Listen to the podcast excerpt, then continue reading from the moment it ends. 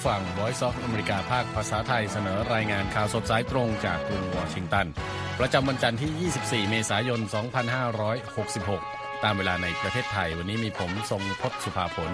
และคุณนพรัตน์ชัยเฉลิมมงคล ร่วมนำเสนอรายการนะครับ หัวข้อข่าวสำคัญมีดังนี้ครับ รัสเซียเร่งเกณฑ์ทหารเพิ่ม 400,000 คนช่วยรบในยูเครนอินเดียจับมือรัสเซียกระชับสัมพันธ์ทางการค้าท่ามกลางการจับตาจากชาติตะวันตก รอบสังหารเจ้าหน้าที่เลือกตั้งระดับสูงของเมียนมา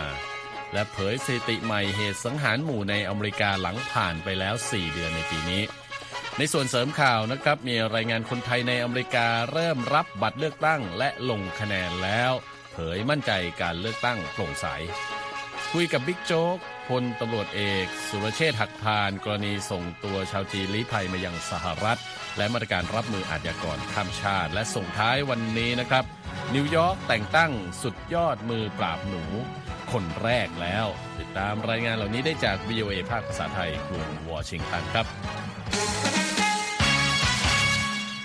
ครับข่าวแรกนะครับคุณนพรัตน์รัสเซียตอนนี้ก็มีการเร่งเกณฑ์เกณฑ์ทหารใช่ครับตั้งเป้าอีก 4 0 0แสนคนเลยทีเดียวรายละเอียดเรื่องนี้เป็นอย่างไรครับรายละเอียดเรื่องนี้มาจากกระทรวงกลาโหมอังกฤษนะครับที่ระบุในรายงานประเมินสถานการณ์ข่าวกรองฉบับล่าสุด ที่ระบุว่ารัสเซียกำลังมองหาสิ่งที่บอกว่าเป็นคนจริง มาช่วยรบในศึกรุกยูเครน หลังเปิดตัวโฆษณาชุดใหม่ผ่านทั้งป้ายบิลบอร์ดสื่อโทรทัศน์และสื่อสังคมออนไลน์ต่าง ๆ เพื่อหวังดึงดูดชาวรัสเซียมาร่วมทำสงครามที่ยืดเยื้อมากว่าปีนี้นะครับครับรายงานข่าวกรองของอังกฤษเปิดเผยได้ว่าขณะที่โฆษณาชุดใหม่ของรัสเซีย เสนอเงินรางวัลต่างๆ ให้ผู้ที่สนใจมาสมัครเข้าร่วมกองทัพ ความน่าจะเป็นที่เครมลินจะสามารถเกณฑ์ทหารเพิ่มได้ถึงเป้า 4 0 0แสนนายนั้น ทางอังกฤษประเมินว่าไม่น่าเป็นไปได้ง่ายนะครับ ขณะเดียวกันยูเครนก็ประกาศมาตรการลงโทษใหม่ต่อบุคคลและองค์กรต่างๆ ที่สนับสนุนหรือลงทุนในสิ่งที่เรียกว่าเป็นการรุกรานของรัสเซียนะครับ ประธานาธิบดีวโลดิเมียร์เซเลนสกี้ระบุในแถลงการณ์ประจำวันเมื่อคืนวันเสาร์ที่ผ่านมาว่า กรุงเคียฟ ได้ลงโทษบริษัท 322 แห่งที่ผลิตอาวุธ และชิ้นส่วนสำหรับการใช้งานทางทหารให้กับกองทัพรัสเซีย เพื่อใช้รุกรานยูเครนแล้ว และยังได้ดำเนินมาตรการลงโทษเพิ่มเติมต่อ สิ่งที่บอกเป็นบุคคลและนิติบุคคลที่ช่วยเครมลินหลบหลีกการลงโทษต่อรัสเซียด้วยผู้นำยูเครนกล่าวด้วยนะครับว่าภารกิจก็คือการขจัดโอกาสใด ๆ ก็ตาม ที่จะช่วยรัสเซียหลบหลีกการลงโทษ และว่า ยิ่งมาตรการลงโทษต่อเศรษฐกิจยามสงครามของรัสเซียรุนแรงมากขึ้นเท่าใด การยุติการลุกรานก็จะเกิดขึ้นได้เร็วขึ้นเท่านั้น อย่างไรก็ดีครับมาตรการลงโทษต่างๆ จากชาติตะวันตกต่อรัสเซียที่ผ่านมา ไม่ได้สั่นคลอนความมั่งคั่งของอภิมหาเศรษฐีรัสเซียแม้แต่น้อยเลยครับคุณทรงพจน์ครับในรายชื่อของอภิมหาเศรษฐีโลก โดยนิตยสารฟอบมีการระบุครับว่า ความมั่งคั่งของผู้ที่เป็นอภิมหาเศรษฐีในรัสเซียนั้น เพิ่มขึ้นถึงระดับราว 5 แสนล้านดอลลาร์ในปี 2023 ครับ ขณะที่ตัวเลขของผู้ที่ชื่อว่าเป็นผู้ร่ำรวยหนักขณะนี้เพิ่มขึ้นจากปีก่อนถึง 22 คนเป็น 110 คนแล้ว โดยตัวเลขนี้นะครับยังไม่ได้นับรวมชาวรัสเซียที่มีฐานะร่ำรวยมหาศาลแต่สละสัญชาติรัสเซียไปแล้ว นิตยสารฟอบชี้ได้ว่าข้อมูลล่าสุดนี้ขัดแย้งอย่างมากกับมาตรการลงโทษสำคัญสำคัญๆของชาติตะวันตก และสภาพเศรษฐกิจของรัสเซียที่มีปัญหาและหดตัวถึง 2.1%ในปีที่แล้วขณะเดียวกันครับ ที่เมืองเบลโกรอดที่อยู่อีกฝั่งของชายแดนยูเครนรัสเซีย ประชาชนอย่างน้อย 1,300 คนเดินทางกลับสู่บ้านเรือนของตนหลังลี้ภัยออกไปก่อนหน้านี้ เพื่อเปิดทางให้ผู้เชี่ยวชาญกองทัพ เข้าพื้นที่กู้ระเบิด ที่เครื่องบินรบรัสเซีย ยิงใส่โดยไม่ตั้งใจเมื่อวันพฤหัสบดีครับ ซึ่งทำให้มีผู้ได้รับบาดเจ็บ 3 คนจากข้อมูลของทางการรัสเซียครับ ครับผมขณะเดียวกันนะครับรัสเซียก็ประกาศว่าได้ขับนักการทูตกว่า 20 คนของเยอรมนีออกนอกประเทศนะครับ โดยสื่อ IA n o v o s t y ของทางการรัสเซีย ระบุว่าการตัดสินใจของทำเนียบเครมลิน ครั้งนี้เป็นการตอบโต้เยอรมนีที่ขับนักการทูตกว่า 20 คนของรัสเซียเมื่อเร็วๆนี้นะครับ เจ้าหน้าที่กระทรวงการต่างประเทศเยอรมนีรายหนึ่งบอกกับรอยเตอร์สว่าทั้งเยอรมนีและรัสเซียพยายามลดจำนวนเจ้าหน้าที่ของตนมาระยะหนึ่งแล้วนะครับ โดยฝ่ายเยอรมนีก็ตั้งเป้าที่จะลดปฏิบัติการด้านข่าวกรองของรัสเซียในเยอรมนีเช่นกัน ขณะที่กระทรวงการต่างประเทศรัสเซียระบุในแถลงการณ์ว่าทางการเยอรมันตัดสินใจทำการขับไล่ลูกจ้าง ของหน่วยงานด้านการทูตของรัสเซียในเยอรมนีจำนวนมากอีกครั้ง และขอประณามอย่างรุนแรงต่อการกระทำของกรุงเบอร์ลิน ซึ่งทำให้เกิดความเสียหายอย่างชัดเจน ต่อความสัมพันธ์โดยรวมระหว่างรัสเซียกับเยอรมนีนะครับครับ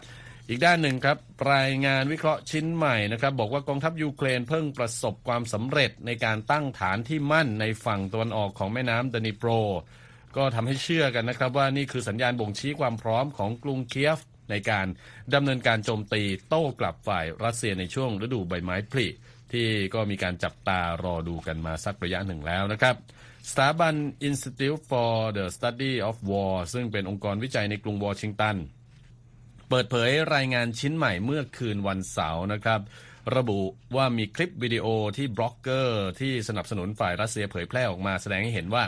ทหารยูเครนรุกคืบไปตั้งฐานที่มั่น ใกล้กับเมืองโอเลสกี้ พร้อมมีเส้นทางขนส่งสเสบียงอันมั่นคง เชื่อมต่อกับฐานที่มั่นดังกล่าวด้วยนะครับนักวิเคราะห์หลายคนก็เชื่อว่าถ้าหากยูเครนเดินหน้าทำการโจมตีโต้กลับในช่วงฤดูใบไม้ผลิจริงนะครับเป้าหมายหลักของกรุงเคียฟก็น่าจะเป็นการบุก ฝ่าเส้นทางเชื่อมต่อระหว่างรัสเซียกับคาบสมุทรไครเมีย ซึ่งจะเกิดขึ้นได้ก็ต่อเมื่อฝ่ายยูเครนสามารถเดินทาง ข้ามแม่น้ำดนิโปรซึ่งอยู่ทางใต้ของประเทศสำเร็จนะครับคุณนพรัตน์ครับ พูดถึงรัสเซียนะครับก็ต้องข้ามไปที่เรื่องของอินเดียด้วย เพราะว่าตอนนี้ผู้แทนภาคธุรกิจของอินเดียจำนวน 50 คน เริ่มเดินทางเยือนรัสเซียเป็นเวลา 4 วันแล้วครับเพื่อกระชับความสัมพันธ์ทางเศรษฐกิจของ 2 ประเทศ ท่ามกลางมาตรการการลงโทษจากชาติตะวันตกต่อรัสเซียนะครับ โดยผู้แทนของอินเดียรัสเซียก็มีการหารือเรื่องการจัดทำข้อตกลงการค้าเสรีด้วย ในช่วงไม่กี่เดือนที่ผ่านมานะครับรัสเซียกลายเป็นผู้ส่งออกน้ำมันดิบรายใหญ่ที่สุดให้แก่อินเดียครับ หลังจากที่ชาติตะวันตกประกาศใช้มาตรการลงโทษต่อรัสเซียทำให้รัฐบาลกรุงมอสโก ต้องหันหาตลาดในเอเชียแทน ในช่วงที่ผ่านมานะครับรัฐบาลอินเดียก็ไม่ได้เข้าร่วมในการประนาม หรือใช้มาตรการลงโทษต่อรัสเซียที่ส่งกำลังทหารรุกรานยูเครนเลย นอกจากนี้ยังเพิ่มกิจกรรมทางเศรษฐกิจกับรัสเซียด้วยแม้ว่าชาติตะวันตกต่างเรียกร้องให้อินเดียถอยห่างออกจากความสัมพันธ์ดังกล่าวก็ตามอาเจฮาไซผู้อำนวยการสมาพันธ์แห่งองค์การส่งออกของอินเดียกล่าวกับ VOA นะครับว่าการเยือนรัสเซียของบรรดาผู้แทนธุรกิจอินเดียนี้ เป็นเพราะ บอกว่าเราเห็นโอกาสในรัสเซีย ดังนั้น เราจึงจัดตั้งคณะผู้แทนชุดนี้ขึ้นมา เพื่อสำรวจการทำตลาดอาหารและสินค้าเกษตรต่างๆรายงานข่าวระบุครับว่าเป้าหมายในการเดินทางครั้งนี้ก็เพิ่มการส่งออกของอินเดียเป็นรัสเซียอีก 2 เท่าเป็นประมาณ 5 แสนล้านดอลลาร์นะครับ ครับผมไปกันที่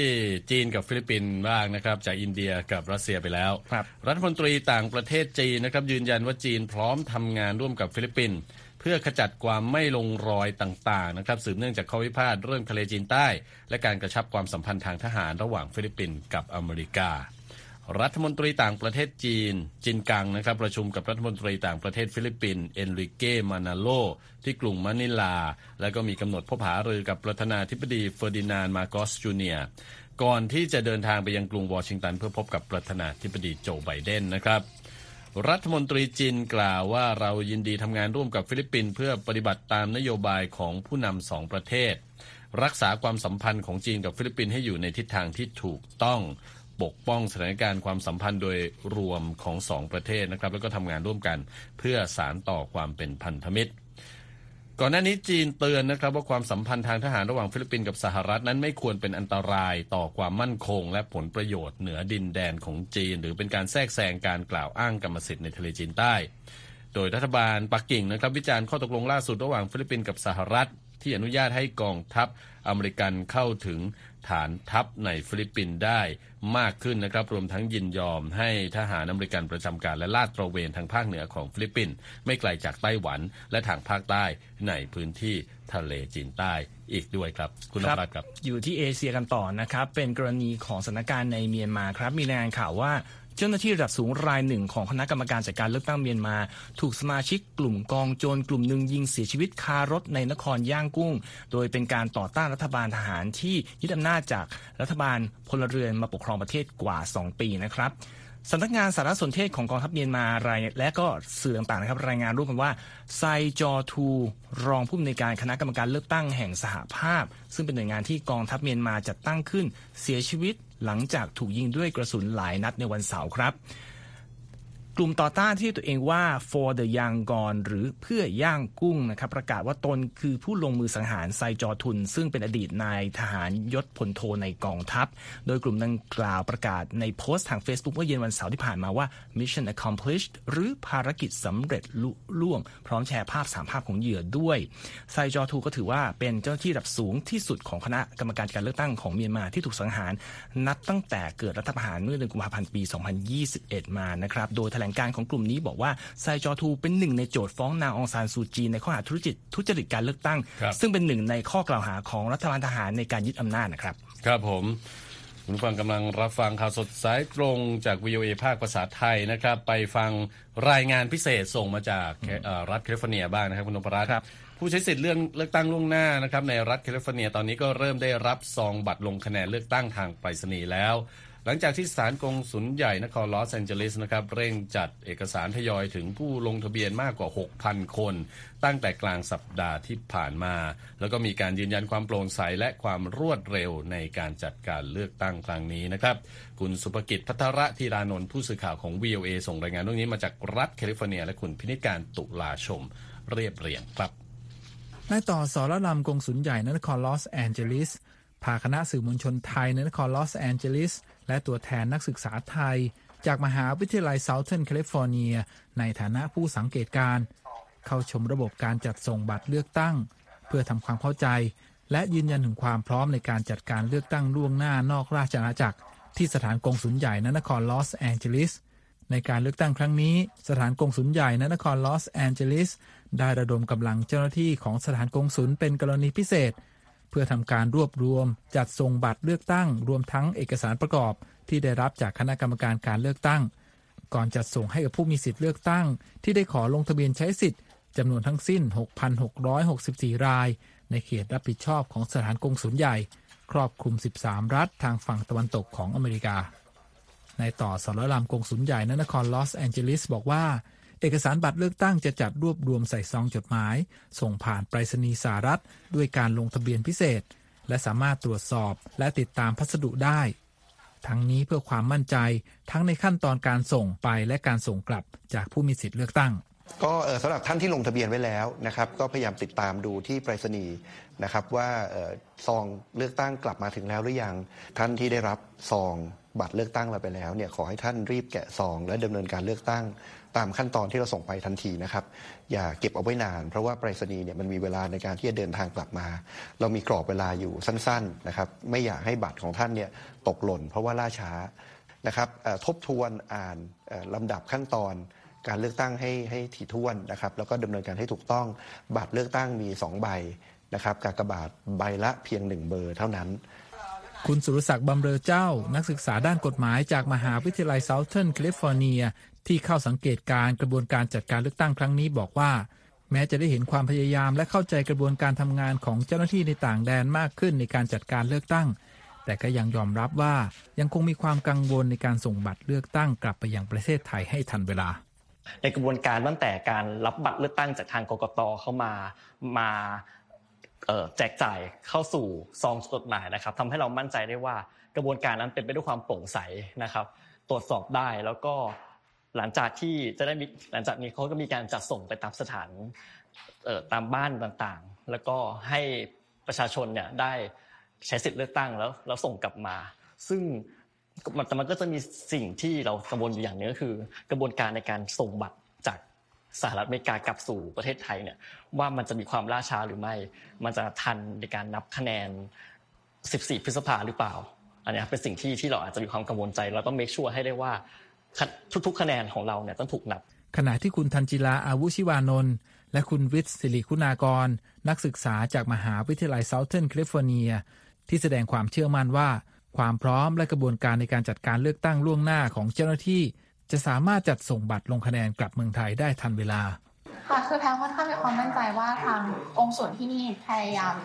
เอออย่างสุดความสามารถในการที่จะส่งบัตรเลือกตั้งของทุกคนคนไทยทุกคนที่ลงคะแนนเสียงค่ะ กลับไทย แต่ความกังวลมากกว่านั้นก็คือกลัวว่ากกตเนี่ยเขาจะไม่นับคะแนนเพียงเพราะว่าเหตุผลอะไรก็ตามแต่ฉะนั้นผมค่อนข้างเป็นกังวลอย่างมากในเรื่องของระยะเวลานะครับในการที่จะส่งบัตรกับเลือกตั้งกลับไปให้ทันก่อนเวลาปิดหีบที่ประเทศไทยในแต่ละเขตเลือกตั้ง แต่พอได้มาเห็นการทำงานของกงสุลแล้วก็รู้สึกสบายใจมากนะครับว่าบัตรเลือกตั้งจะไปถึงมืออประชาชนได้ทันเวลา แล้วก็ถูกส่งจากที่ LA เนี่ยครับ กลับไปที่ประเทศไทยก่อนเวลาปิดหีบแน่นอน ถ้าหากประชาชนส่งกลับบัตรเลือกตั้งภายในวันที่ 2 พฤษภาคมกองสุลใหญ่นครลอสแอนเจลิสย้ำว่า แนวทางการจัดการเลือกตั้งครั้งนี้ มุ่งหวังให้ทุกคะแนนเสียงที่มีค่าของคนไทย ส่งกลับไปมีส่วนนับคะแนนได้ทันเวลาที่กำหนด ภายใต้การจัดการที่รวดเร็ว โปร่งใส และตรวจสอบได้ในทุกขั้นตอน ในส่วนของขากลับมาเนี่ยเรามีเวลาที่บริหารจัดการได้ เนื่องจากว่าบัตรจะทยอยกลับเข้ามาทางไปรษณีย์ไม่ได้มาพร้อมกันหมด ทั้ง 6,600 กว่าใบนะครับจะทยอยกลับเข้ามา เมื่อทยอยกลับเข้ามาเนี่ยเราจะมีเวลาค่อยๆ ทยอยบริหารจัดการ เพื่อที่จะส่งทั้งหมดกลับประเทศไทยเป็นล็อตๆนะครับคือ สำหรับพี่น้องประชาชนเนี่ยขอขออย่าได้กังวลนะครับ ว่าบัตรของท่านเนี่ยจะตกหล่นนะครับแล้วท้ายสุดเราไม่ไม่สามารถส่งไปที่เมืองไทยได้ทั้งหมด เราจะทยอยส่งไปทีละล็อตทีละล็อตบัตรที่เข้ามาถึงเราก่อน เราก็จะรวบรวมและส่งก่อน บัตรที่ตามมาก็จะส่งตามเข้าไป เรามีแผนที่จะส่งถุงเมทางการทูตกลับเข้าไปเนี่ยอย่างน้อยนะครับอย่างน้อยนะครับสี่ครั้งในช่วงเวลา ตั้งแต่ที่เราได้รับบัตรไปจนถึงวันเลือกตั้งที่ประเทศไทยครับ โดยผู้ใช้สิทธิ์จะต้องส่งบัตรเลือกตั้งที่ลงคะแนนแล้ว กลับมายังสถานกงสุลใหญ่ ภายในวันที่ 2 พฤษภาคมนี้ นอกจากนี้ยังเปิดโอกาสให้สามารถนำบัตรเลือกตั้ง กลับมาส่งได้ด้วยตนเอง หน้าที่ทำการสถานกงสุลใหญ่ด้วยเช่นกัน พินิจการตุลาชม Voice of อเมริกาภาคภาษาไทย กรุงวอชิงตันครับครับคุณพิธิการครับ และเมื่อเร็วๆนี้คุณนพรัตน์ได้มีโอกาสพูดคุยนะฮะกับบิ๊กโจ๊กพลตำรวจเอกสุรเชษฐ์หักพาลนะครับรองผู้บัญชาการตำรวจแห่งชาติ ในหลายประเด็นด้วยกันรวมทั้งเรื่องของกรณีการส่งตัวผู้ลี้ภัย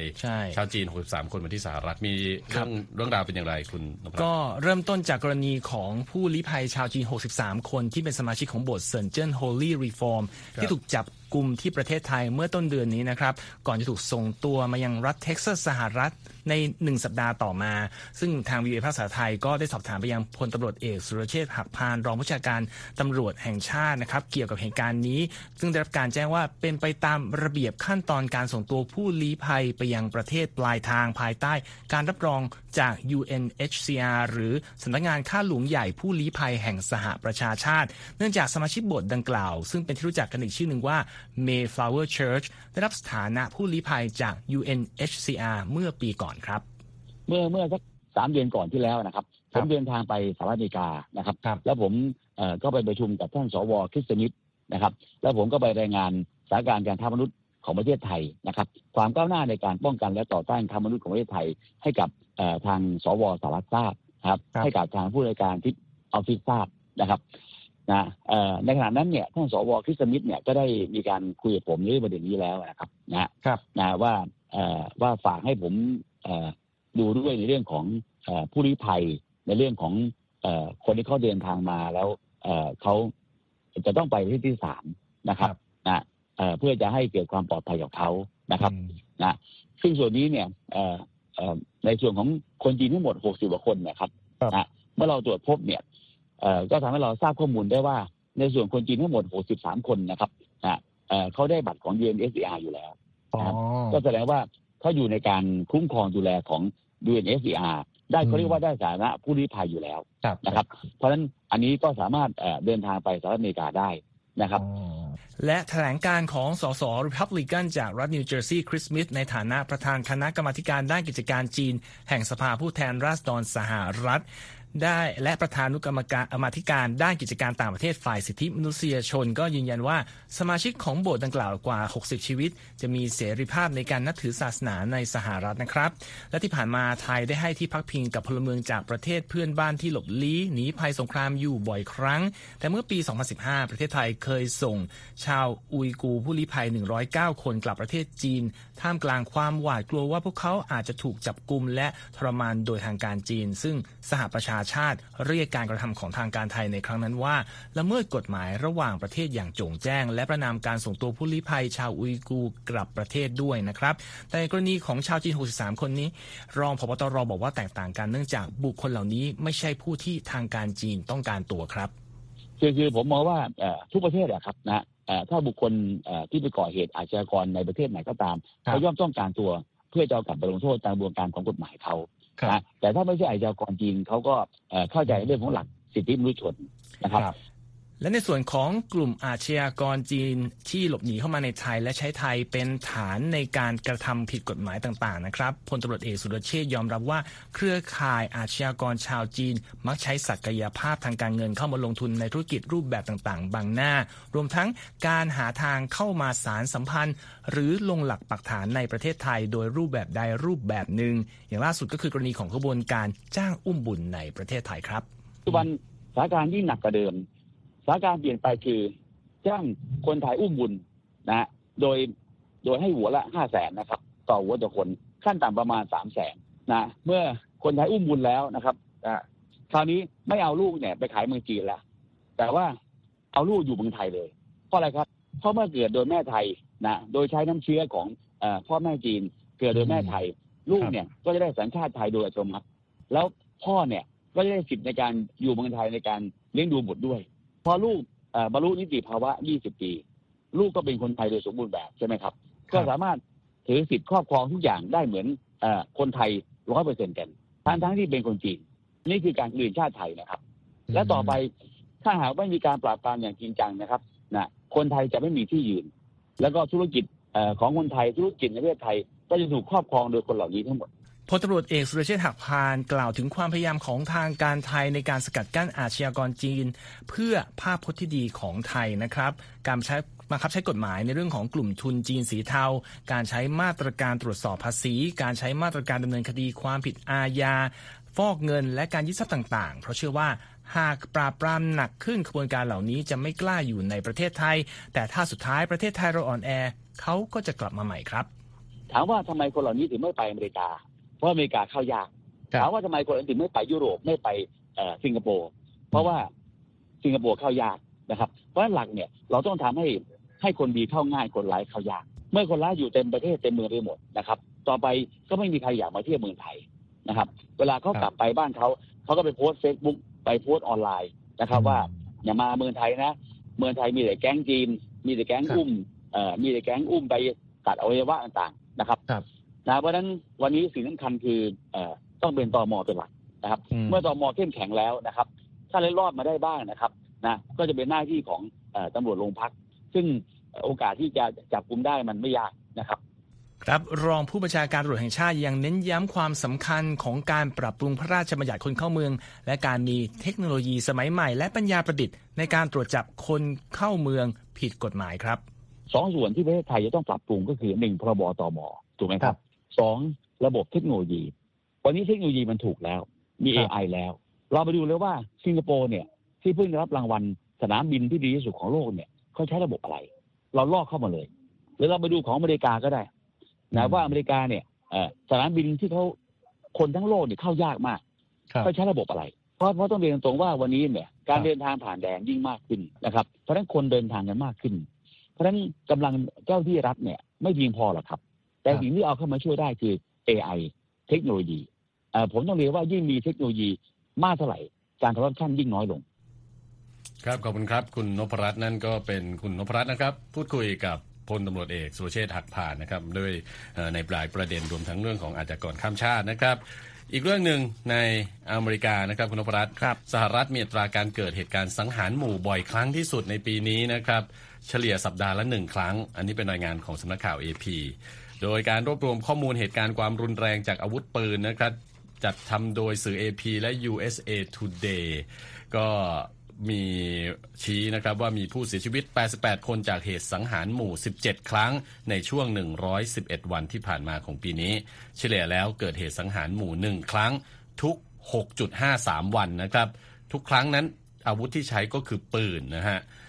ทั้งนี้การสังหารหมู่ในรายงานชิ้นนี้หมายความถึงเหตุการณ์ที่มีผู้เสียชีวิต 4 คนขึ้นไป ไม่รวมตัวคนร้าย ซึ่งเป็นคำนิยามเดียวกับที่ FBI ระบุไว้นะครับ ผู้เชี่ยวชาญชี้นะครับว่าปืนยังคงกระจายไปทั่วทุกพื้นที่ในอเมริกา และสามารถซื้อหาได้ไม่ยาก เห็นได้จากยอดขายปืนที่พุ่งขึ้นสูงสุดเป็นสถิติใหม่ ในช่วงไม่กี่ปีมานี้นั่นเองครับคุณผู้ฟังกำลังรับฟังข่าวสดสายตรงจาก Voice of America ภาคภาษาไทยครับ ส่งท้ายวันนี้นะครับทางการนครนิวยอร์กเปิดตัวสุดยอดมือปราบหนูคนแรกนะครับ หลังจากที่ประชากรหนูในมหานครแห่งนี้เพิ่มจำนวนขึ้นอย่างรวดเร็ว คุณธัญพรสุนทรวงศ์เรียบเรียงเสนอส่งท้ายครับ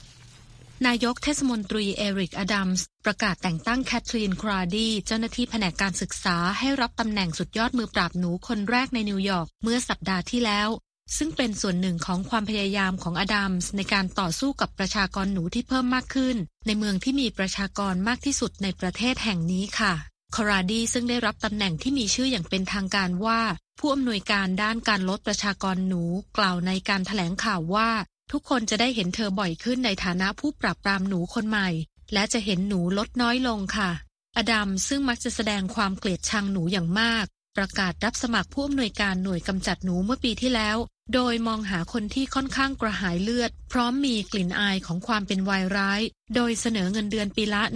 120,000 ถึง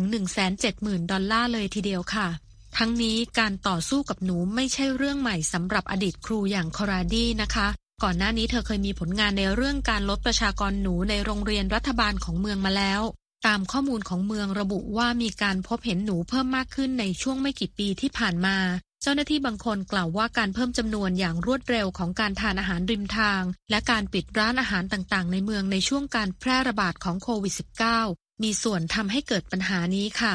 อย่างไรก็ตามจำนวนของประชากรหนูในเมืองนี้ยังไม่เป็นที่ทราบแน่ชัด แต่การศึกษาในปี 2014 ระบุว่าตัวเลขดังกล่าวอยู่ที่ประมาณ 2 ล้านตัว หรือหนูหนึ่งตัวต่อประชากร 4 คนค่ะ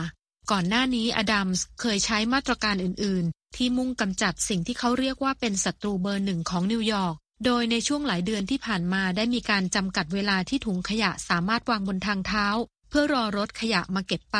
อีกทั้งยังมีการเปิดตัวโครงการทำปุ๋ยหมักริมทางเพื่อลดขยะจากเศษอาหารอีกด้วย แต่ถึงกระนั้นเจ้าหนูสีน้ำตาล ซึ่งน่าจะบุกเข้านิวยอร์กตั้งแต่สมัยสงครามปฏิวัติอเมริกา ได้พิสูจน์ให้เห็นแล้วว่าพวกมันเป็นศัตรูที่เจ้าเล่ห์และยังมีจำนวนเพิ่มมากขึ้น แม้จะมีความพยายามในการกำจัดพวกมันออกจากอุโมงค์รถไฟใต้ดิน และตรอกซอกซอยของเมืองหลายต่อหลายครั้งแล้วก็ตามค่ะธัญพรสุนทรวงศ์ VOA ภาคภาษาไทย กรุงวอชิงตันค่ะ ครับ และที่จบไปคือรายงานข่าวสดสายตรงจาก VOA ภาคภาษาไทยกรุงวอชิงตันวันนี้นะครับ ผมทรงพศภาผลและคุณนพรัตน์ชัยเฉลิมมงคลต้องลาไปก่อน สวัสดีครับ สวัสดีครับ Voice of America Washington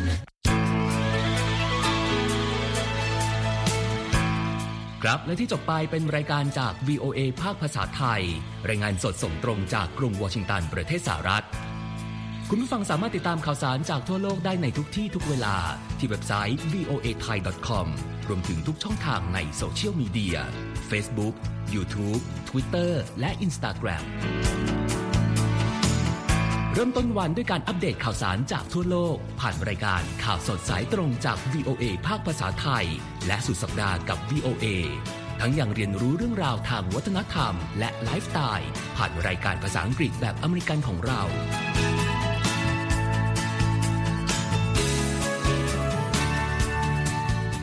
ติดตามความเคลื่อนไหวในประเทศสหรัฐ การเมืองอเมริกัน พร้อมเข้าใจที่มาที่ไปของเหตุการณ์สำคัญ รวมถึงข่าวต่างประเทศ จากแหล่งข่าวที่เชื่อถือได้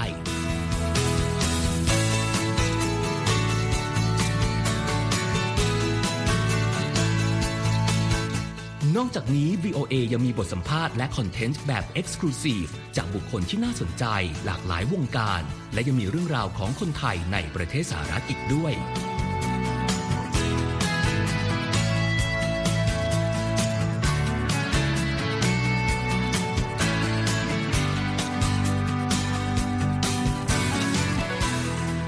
ขอบคุณนะครับที่ให้ VOA ไทยเป็นส่วนหนึ่งในการติดตามข่าวสาร สาระและเกร็ดความรู้ของคุณ จากรายการต่างๆ ที่เรามุ่งมั่นนำเสนอ เพื่อความเที่ยงตรง ทันเหตุการณ์ และมีประโยชน์ในทุกๆวัน